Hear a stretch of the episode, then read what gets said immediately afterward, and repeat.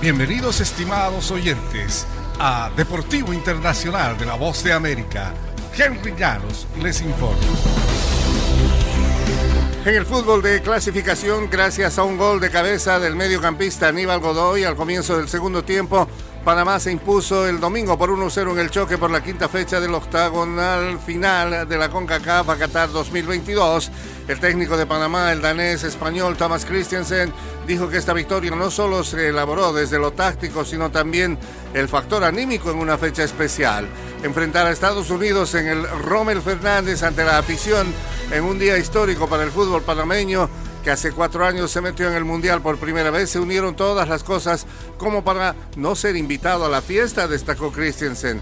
Panamá sumó ocho puntos, al igual que Estados Unidos, aunque el equipo norteamericano es segundo por mejor diferencia de goles. Ambos escoltan a México, que retomó el liderato en la jornada con su goleada 3-0 ante el visitante Honduras y quedar con 11 unidades.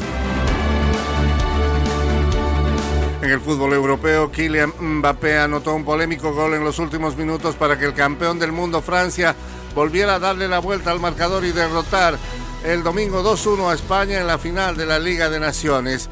Mbappé anotó a 10 minutos del final con una bonita definición de zurda, aunque los españoles reclamaban que estaba en posición adelantada tras recibir el pase de Tío Hernández. Después de un decepcionante campeonato europeo en el que fueron eliminados en los octavos de final, los Blues se redimieron en el nuevo torneo de la UEFA. También tuvieron que voltear un marcador adverso en su semifinal contra Bélgica. Las ocasiones estaban escasas en una tensa final en el Estadio San Siro de Milán, pero el partido entró en ebullición y en una emocionante ida y vuelta al cumplirse la hora de juego. Momentos después que Hernández estrelló un remate en el travesaño. Michael Sábado adelantó a España a los 64 minutos.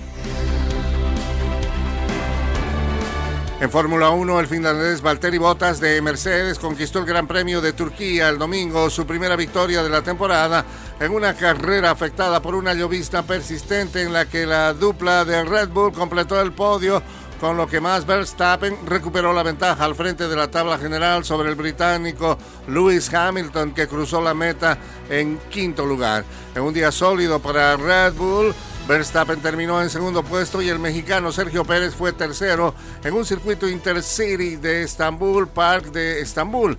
El resultado pone al holandés adelante de Hamilton en el campeonato de la Fórmula 1 por seis puntos con seis carreras restantes.